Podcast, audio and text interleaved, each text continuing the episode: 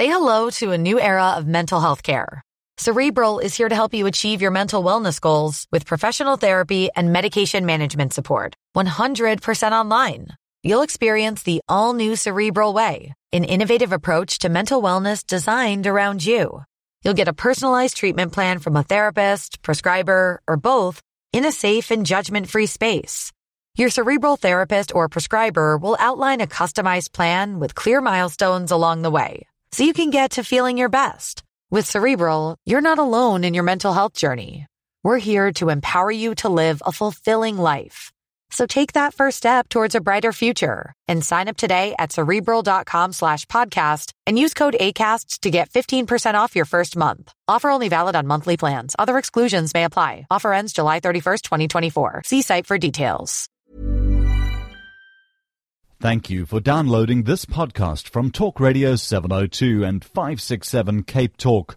For more podcasts and more information on your number one news and talk station, please visit 702.co.za or capetalk.co.za. The Naked Scientist on Talk Radio 702 and 567 Cape Talk with Redi Tlabi. 15. Does the naked scientist look anything like you'd imagined? No. Chris, how do you feel about that? Welcome. I, well, I don't know whether to be offended or touched. I don't know. and who do they? Re- are they referring to me or Ginny or Ben? And uh, welcome, Ginny. Welcome. It's lovely to have you here. Hi, it's lovely to be here. Thank you very much. And Ben, lovely to see you again. You Thank joined you. us the last time. I think it was around July, two Yes. years ago. when Two you whole visited. years. It's lovely to be back. Thank you ever so much. Thank you so much. So, Chris, tell us what you'll be doing. Tell us about your experiments. Today, we'll start with you. Okay, so what we've got for you, everybody, is uh, a mixture of some Q and A. So this is a, obviously a live show, and it's going to be a pretty boring show if you don't ask us anything. So we need lots of good questions and comments from you, lots of cheers and noise. We've also got some experiments for you. So Ben is going to demonstrate a vacuum bazooka in a second, so he'll tell you about that. Ginny has got a thought experiment for you, because all the best experiments are thought experiments. Einstein uh, did some of his best work as thought experiments, and uh, I've got a little experiment involving some balloons. So some of you should have some balloons on your seats. Have- Who's got a balloon? Give us a wave. Okay, and you can try this at home as well. If you go and grab a balloon and a nut, as in something you would put onto a bolt. I thought you were talking about Aki. No, no, no, not not not uh, not Aki. He wouldn't fit in a balloon. He's a little bit big for that. And uh, and we'll tell you what to do with that shortly. Actually, Ibrahim, who got us the balloons, and I have to say thank you very much, uh, and the nuts. I said to him when we tried the experiment this morning, uh, Ibi, your nuts work really well, and I don't realise what I said. Okay. So, Ben, are you ready for us? Yeah? Yes, of course. So you are all quite used to hearing Chris on the radio answering your questions, talking about science news. But there's something else that we do at the Naked Scientist, which is trying to find ways that you can use stuff you've got lying around at home to demonstrate interesting scientific principles. And the first one that we're going to show you today is actually all about something that's in the air all around us all the time, and that is the air itself. And the thing is that all the time at sea level, there is a weight of air pressing down. On every square metre, there is at least the weight of me, a full grown man, pressing down just of air. And we thought, well, there must be something we can do with that, make it do something quite cool. So we're going to make that air pressure fire a projectile across the room. In fact, we're making a vacuum powered bazooka. And in order to do that, we need this, a vacuum cleaner, and we need some bits that we found lying around in the Primedia toilets. So we've got these bits of, of piping, and if we connect all of these together, so what we are going to end up with is a very long bit of plumbing plastic pipe. And then at this end, we have a T junction, and that's very important because that's where it then connects in to our vacuum cleaner. So, of course, when I turn the vacuum cleaner on, what will happen is that will pump air out, and that will lower the air pressure inside this tube. What will then happen is that, that all that weight of air pressing down is going to rush in at this end of the tube and at this end.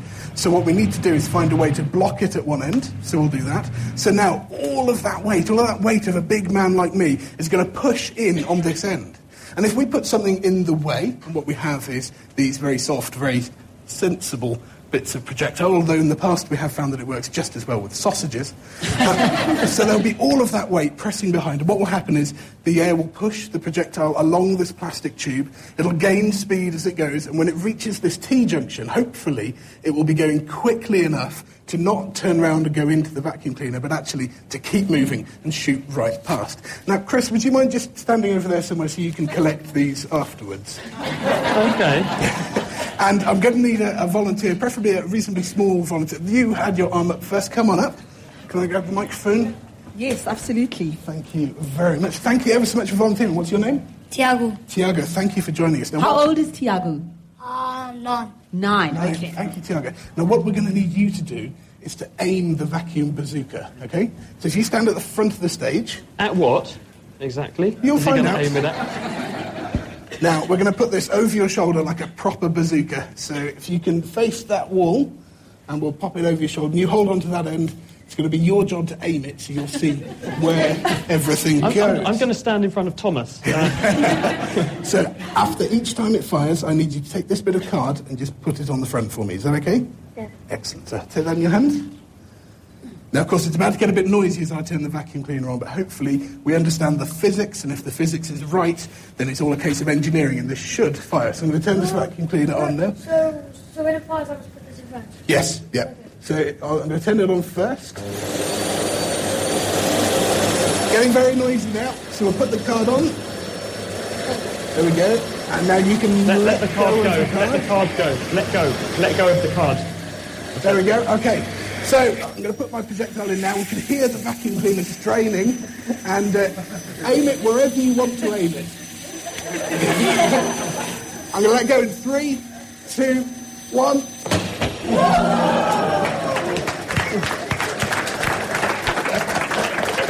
Well done. Okay, thank you Well very much. done, well done. I think my the bum survived another day. But all that is is the weight of the air around us pushing on that projectile. Using stuff you've got at home, you can demonstrate the power of air pressure. Are you all right, Chris? Yeah, missed my bum. I was all right. Yeah. You offered your bum. What are Yeah, you I did. talking about? Careful. what will people think of, think of me?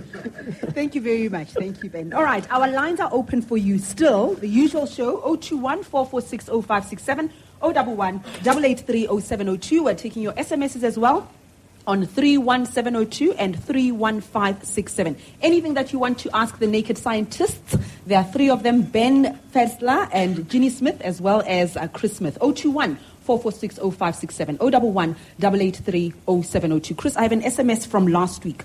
Somebody wants to know Is it true that if one receives a bone marrow donation, one's blood takes on the DNA of the donor and the rest of one's DNA, example from saliva, remains the same? This is an SMS from Leanne. Hello, Leanne. That's absolutely true. So when we do a bone marrow transplant on people, what we're doing is you are taking away the stem cells which live inside your bone marrow. Those stem cells make red blood cells and white blood cells. You are replacing those stem cells with, if you're having what's called an allogeneic stem cell transplant, you're taking bone marrow from another person who's a close genetic match from you, putting it into your body. Normally, you just inject the bone marrow into a vein, and the cells go around the bloodstream, and when they find their way back to the bone marrow, they take up residence there, and they start to grow. And the stem cells then start producing new blood cells, and they have the DNA of the donor in them, and therefore the blood group that you have will be the, the donor blood group. And the rest of your body obviously remains your own, so you therefore become what's called a chimera. You're a mixture of two genetic people. All right, I'm walking around the room. Anybody who's got a question for the naked scientist, raise your hand so that I can see you. We'll start with this gentleman here. What's your name, sir? My name is Guanele. Guanele, welcome to the show. What's your question for Chris? Uh, Chris, I would like to know why is it that uh, infants or kids are able to crawl without damaging their knees, but adults, even if you fall on the grass, your knee will be damaged. You get carpet burns, don't you? Yeah. Can happen during other activities too. Um, are you speaking from experience? I don't know. He's nodding. Um, well, I think the reason is that the skin is an amazing organ, and if you look at different parts of the body, uh, the, parts, the parts of the body that get the most wear and tear have the thickest skin. and the skin's reactive to wear and tear. So the bits you walk on are thicker than the bits you don't walk on. And the more you walk on those bits, the thicker they become to protect you. And because babies do a lot of, lot of crawling around, they will have thicker skin on the abraded surfaces for a start. But also, babies don't weigh so much, and they're not actually rubbing themselves in the same way that an adult would if the amount of body mass you'd be putting on your knees is quite high. So I think that's probably the reason that babies build up a bit more skin on the surfaces that wear down, and also they're not actually that heavy, so the amount of friction that actually generated is probably quite low because they tend to just sort of slide rather than move along terribly efficiently. Would you agree, Ben or Ginny? Do you think that's a... That sounds about right to me. Of course, children are growing as well, so there's a very high turnover of cells, so they're going to re- replace that skin very quickly as they grow.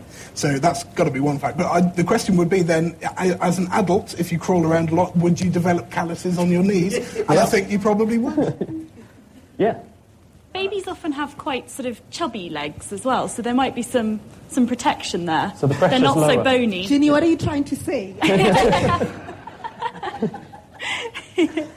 All right, let's come to you. Here. What's your name, darling? Amy. Amy. Okay, ask your question. Ask your question. Why and how do planets spin? Why? And how do planets spin? Why and how? Do planets spin? spin. spin. Okay. Chris, Ben, did you get that? I think that's might- your question, Ben. I, yeah, I might take this one. So I make a lot of the astronomy programs. Thank you, Amy. Scientist. It's a wonderful question, a really, really good one. And the reason why planets spin is because of leftover momentum. So planets form from a massive disk of dust and bits of rock and gas, and over time, those what it's a process we call accretion. So what happens is that the rocks attract other rocks by gravity, and over many, many thousands, millions of years, they get bigger and bigger and bigger. But because the disk that they originally came from was already spinning, then what happens is they maintain that momentum. And actually, when you go from a very big disk that's spinning slowly to something very small, then we have a physics situation called the conservation of angular momentum. Have you ever watched ice skating? Or ballerinas when they do a pirouette? And you know that they'll stick out their arms and their legs and spin, and then when they pull their arms and legs in, they go really, really fast. Well, that's because the conservation of angular momentum, a slow spin a long way from the body, then gets turned into a very I, quick I think you should demonstrate close. this, Ben. I think you should do this. Give it a go. a pirouette. So you start spinning, let's say with a leg stuck out. So you start like that. And Ben you build starts to up momentum, and then you pull it in and you go really quickly. Without breaking the microphone. And, so, and that's why when you have this disk of dust, when that accretes into a planet, you get the same spin left over, but it's like it's pulled its legs in, spins really quickly, and that's why all of the planets, and usually in the solar system, all of the planets will spin in the same direction because they came from the same disk of dust. All right, Ben, I think you must stay away from ballet. no ballet or gymnastics for you. I'm walking around the room. Who else has a question for the naked scientist? There's three of them, so you can ask your question to whoever you wish. Tala, my name is Tala, and I just want to ask how is it when you take medicine, your brain knows that you're taking medicine and which part of your body to target? Yeah, very good question. So, how does effectively the the pill know which bit of the body is hurting when you when you've got say a sore knee and you pop a pill? How does it know which bit of the body to go to? The answer is it doesn't. And when you take some say paracetamol, acetaminophen, it goes to every part of the body and it inhibits a process of inflammation. So the reason something begins to hurt is that when you injure a part of the body, it triggers a process of inflammation. And this is a chemical process where you make things wherever the body is injured, and those things you make make nerve cells detect pain. So if you inhibit the process of making those chemicals that make you feel pain, you don't feel the pain wherever it's happened. But because the pill has gone to every part of the body, any part of the body that then starts to hurt will hurt less because it's got painkiller molecules there, but it's only actually doing anything in the part of the body that's injured because that's where you've got those inflammatory chemicals being made. And there are other types of drug that work in a slightly different way. Things like morphine actually work by blocking the signals of pain that get to your brain. So morphine essentially works everywhere because it's not acting on these chemicals that are created locally. It's acted on essentially the, the motorway that sends those signals from, let's say, your hurt ankle through to your brain. It will block it, usually somewhere around the base of the skull, and so you just don't feel anything. But there's another really interesting phenomenon which is known as the placebo effect, which means that if you take a pill, even if it's not active, if it's just a sugar pill, it's basically a sweet, it can make you feel better. And that's something going on in the brain that you've learned that normally when you take a pill because you've got a headache, your headache goes away. And your brain gets used to this. So then just the act of taking the pill can actually make you feel better. And amazingly, this can even work if you know that the pill hmm. isn't active. Just the sort of the ritual of going through the going to the cupboard, getting the pill out, taking it your, brain, your body, your brain kind of remembers that that usually makes you feel better and it can actually help. Doesn't work with decaf though, Ginny. It's true. Ginny, I have a story about that. I have a cousin of mine who, I hope my grandmother is not listening, who started taking contraceptives. Uh, she was in her late teens, so my granny would say, What are those pills? She says, No, they're for headaches. What are those pills for? No, the, the painkillers. And then the one time my grandmother said, Can you give me those pills that you take? I'm feeling so bad. And she shared the, uh, the, painkill- the painkillers with the, my grandmother, who claimed that she was feeling better.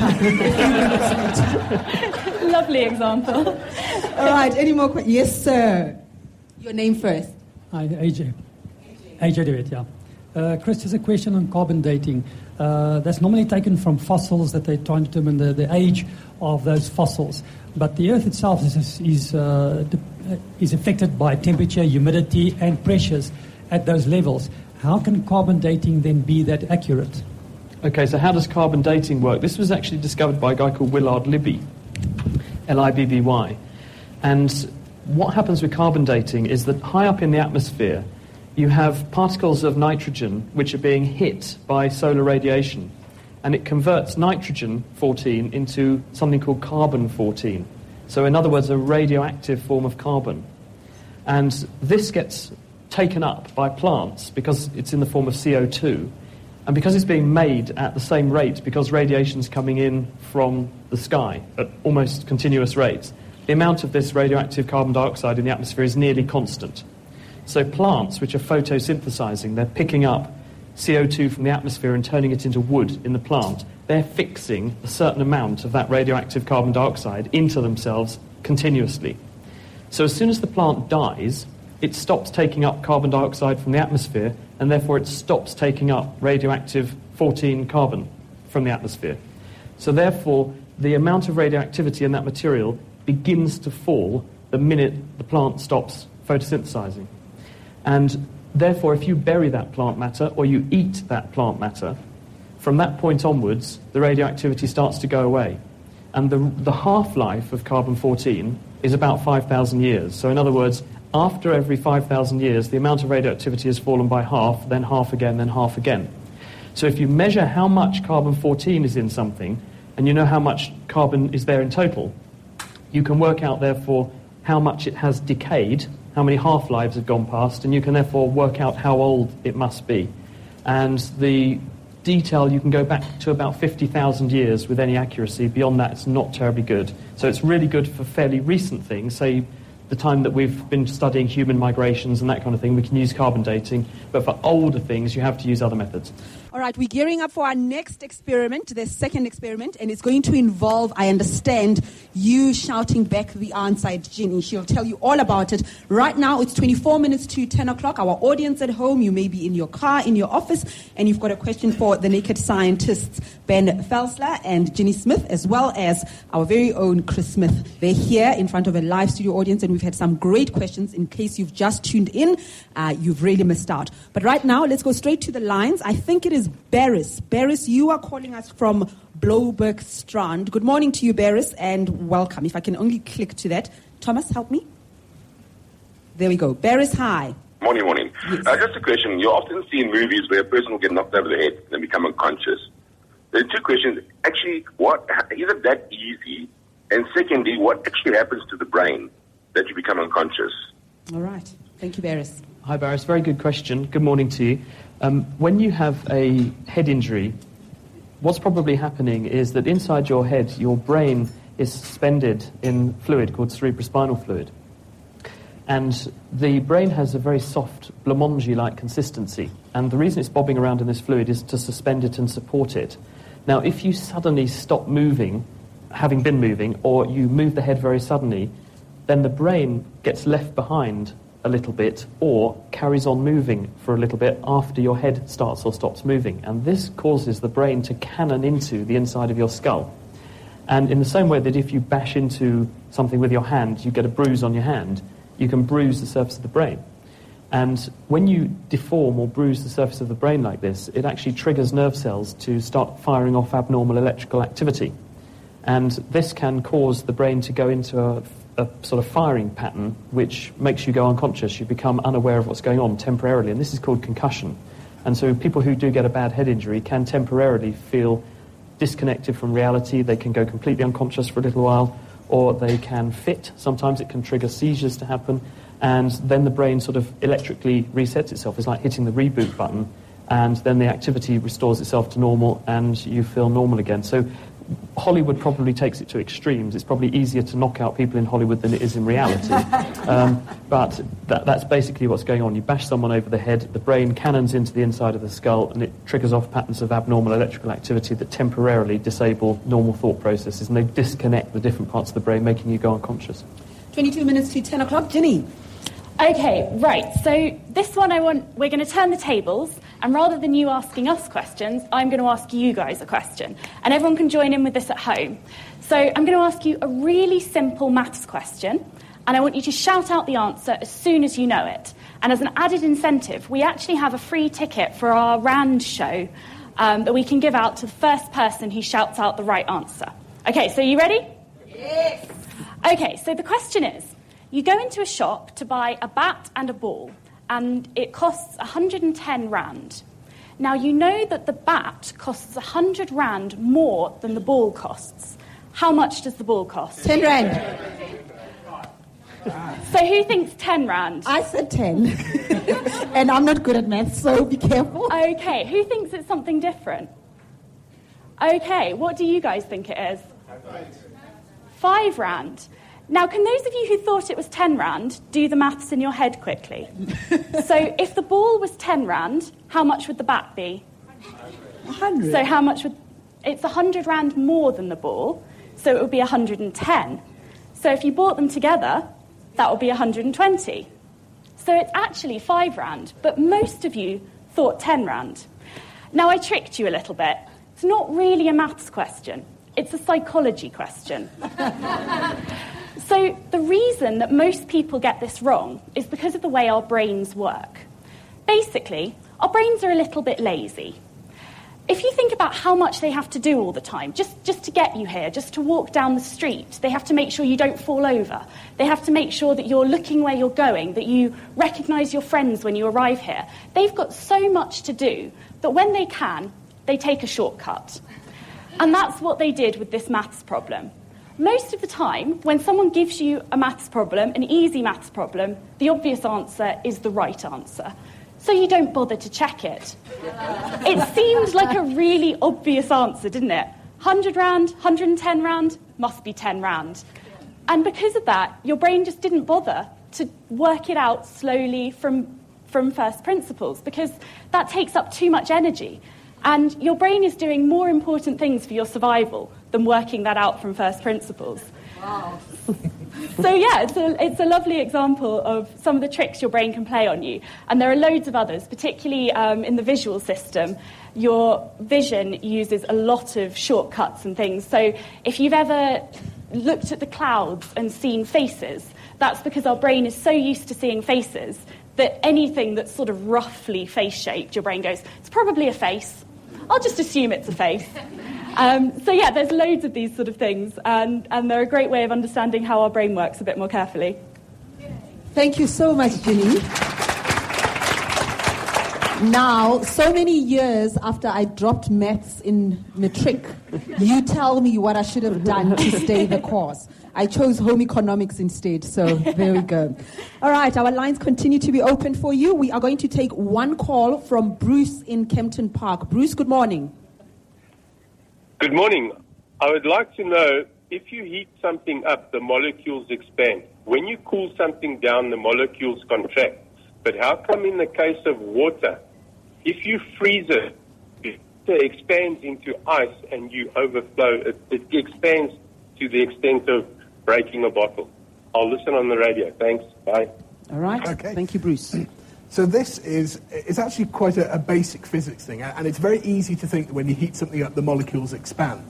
But actually, what happens, and again, I'm going to have to do a bit of ridiculous theatre at the front here. What, what happens is that the molecule itself doesn't get any bigger; it just gets more energy. So usually, when something's quite cold, it just vibrates gently, and so it looks like it takes up just a small amount of space. But then when it's hotter, it vibrates really fast and really hard, and so it looks like it takes up a lot more space. The molecule itself is still exactly the same size. And that's why when you heat things up, they get a lot bigger. And water is a fantastic example because water actually forms a specialized structure when it freezes. So water consists of an oxygen and two hydrogens, and they sort of in this, roughly this shape. And when, they, when it's cold, it sort of wobbles quite gently. And what happens is because the hydrogen is quite positive, that has a positive charge, and the oxygen is quite negative, what you can end up with is the hydrogen of one water molecule being attracted to the oxygen of another one. And so they line up very neatly in a row, being attracted. There we go. So my hand is attracted to Jimmy's head. And, and this means that they form a structure that actually takes up more space than they would do. Jimmy, if you could stand up again. If they were warmer and wiggling more, then they end up closer together. so water takes up more space because it forms that sort of crystalline structure. And there's actually more space between the atoms, even though the, uh, the molecules themselves are actually moving slower. 13 minutes to 10 o'clock, and we continue with our questions. Ma'am, your name? My name's Danielle. Hello, fellow Brits. Hello, Danielle. hi. I'd like to know um, if it's possible to stop hair growth or if it's possible to actually increase hair growth. I'm interested in that answer. Uh, anywhere in particular you'd like this to happen, Danielle? Johannesburg, presumably. in Johannesburg. yeah. Uh, well, first of all, let's dispel one myth, which is does actually shaving make hair grow more? Because I know my wife says, oh, you know, don't, don't use your razor on my face or whatever, because we say sometimes sort of tease her, uh, because it'll make, it'll make my facial hair grow more. It, do- that's not true, that's a myth. It's absolutely not true that chopping hair makes it grow more or less. You can take drugs to make hair grow more. There are some, gro- there are some drugs that actually have been discovered which make eyelashes grow much longer. There's one called Lumigan, um, which actually was a, it was a treatment for glaucoma, but which also has the side effect of making luscious long eyelashes. Is that on sale? Um, I, I think they are looking to try to produce an eye drop formulation or a paint-on formulation that will give people long lashes. Um, I'm not sure what the side effects might be, though. it might not be very good for people with asthma, because that can because the, the way it works for glaucoma is the opposite to the way that uh, anti-asthmatic medication works. So it can make people who have reactive airways get a bit asthmatic. Uh, there are also drugs that can stop hair loss. So one of the reasons that blokes go bald is because of testosterone, and it gets converted to an active form in the scalp in certain parts of the scalp, and this has a toxic effect on hair follicles and makes them stop working. And there are certain drugs that can stop the conversion of the testosterone into the toxic form. One of them is called finasteride, and this is also used for prostate treatment. And so people find as a side effect of their prostate treatment, actually their hair uh, doesn't, doesn't fall out anymore. The other alternative is castration, which um, uh, is a slightly radical way to stop your hair falling out, but it can stop hair falling out. In terms of making hair grow, that there are some other slight side effects of drugs. There's one called donepezil, I think, which also was marketed, being tested for something else, but which, when rubbed into the scalp, does make new hair grow, um, but not very much. So you get sort of bum fluff, um, but not, not terribly good. Hair transplant, the Wayne Rooney approach, that's the alternative, though. Okay. Yes, my darling, what's your name? My name's Radine. Um, was the Big Bang loud?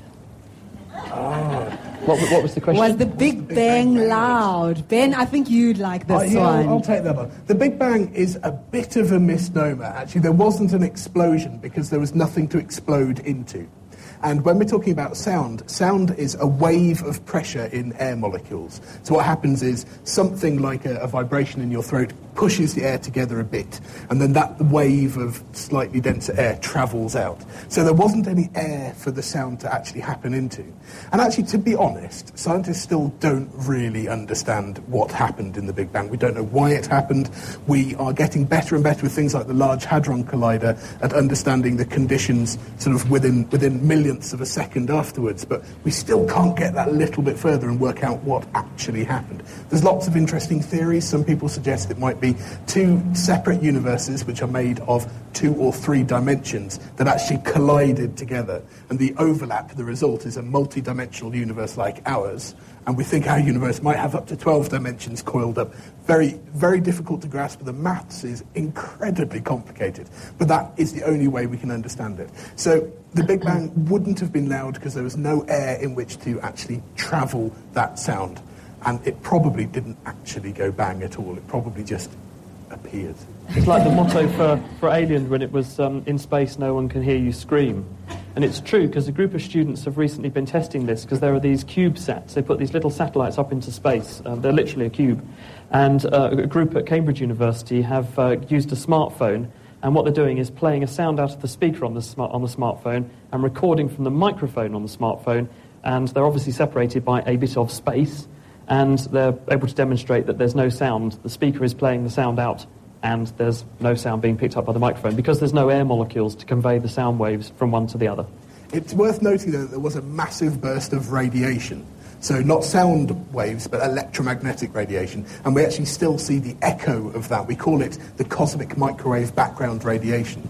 And that we can still see. And in fact, very recently there have been some results from a mission called the Planck telescope. And that's looking at this microwave background radiation, the afterglow of the Big Bang. So no sound, but lots and lots of radiation. Chris, I think we're ready for your experiment. Righty ho. Okay, so some of you have got balloons. So Ben, you have to help me because you have to tell me what's in these balloons. So hands up if you've got a balloon. Okay, what we need you to do is you should have a nut on the chair. Now, this is a metal nut, not something you can eat, so please don't eat it. okay, what we need you to do is put the nut in the balloon. So uh, here's my nut, and I'm going to put it in the balloon. So thread it into the neck of the balloon. It will go in. You need to get it into the very bottom of the balloon. It takes a little bit of encouragement. Okay, and when you've done that, blow up the balloon. But don't tie it off, just blow up the balloon.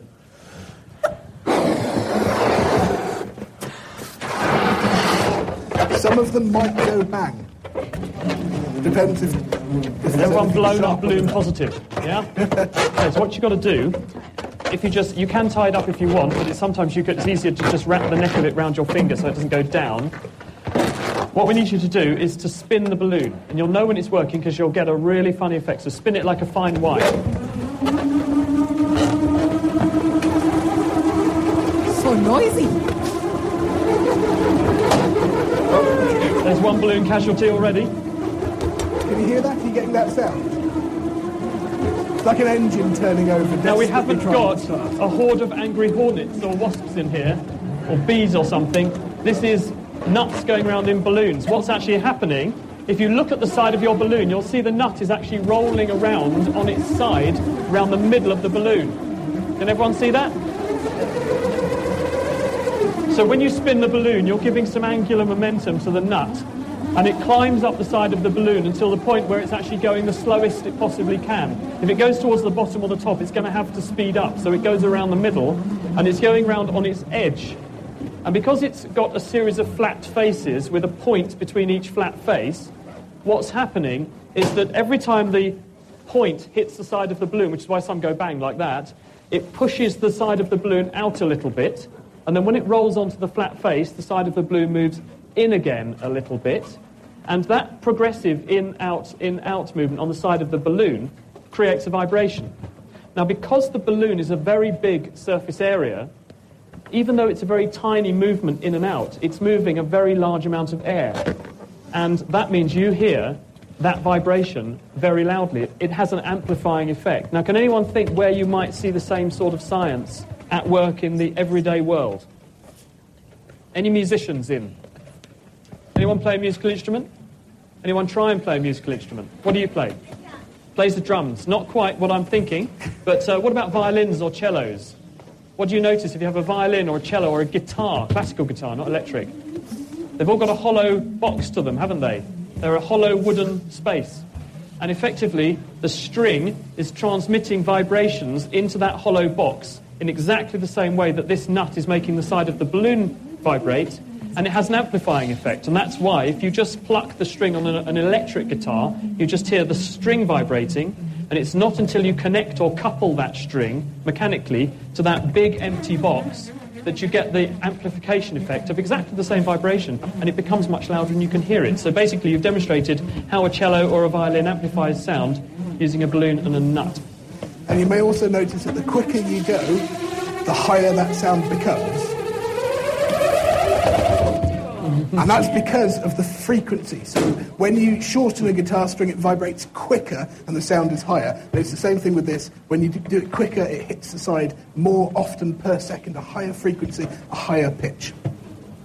And the chances of the balloon bursting, are they higher with the faster rotation, Ben? Um, the chances of the balloon bursting are higher when you're using a slightly rougher nut. And we have noticed actually if you get it spinning quite well and then you put it down, that's. Oh, we, we were lucky with that one, but that seems to be your worst chance. You don't have to use nuts, you can try it with different coins as well. And because of the different shapes and sizes and the roughness of the edges of coins, then you'll get different sounds. And a very smooth coin This is will a be. coin.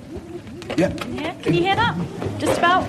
The coins are really quiet because there's so few edges, so it's a quiet whisper on the inside. But try it with different coins, and you'll find that they make different sounds based on what shape they are. Shaking Good one things up. So if you want to see more of this, please go to the Rand Easter show. The Naked Scientists will be there until the 1st of April. You've got until Monday to go and see them live at the Rand Easter show. And we said we're going to give out, uh, give away a ticket to somebody who got that uh, Ginny's question right. I can't remember who got it right. I know it There wasn't was me. someone over it was someone there, over I there. There you are. Okay, so we'll give you your tickets. We'll honor our words. Can you believe it? We've come to the end of the show. Was it fun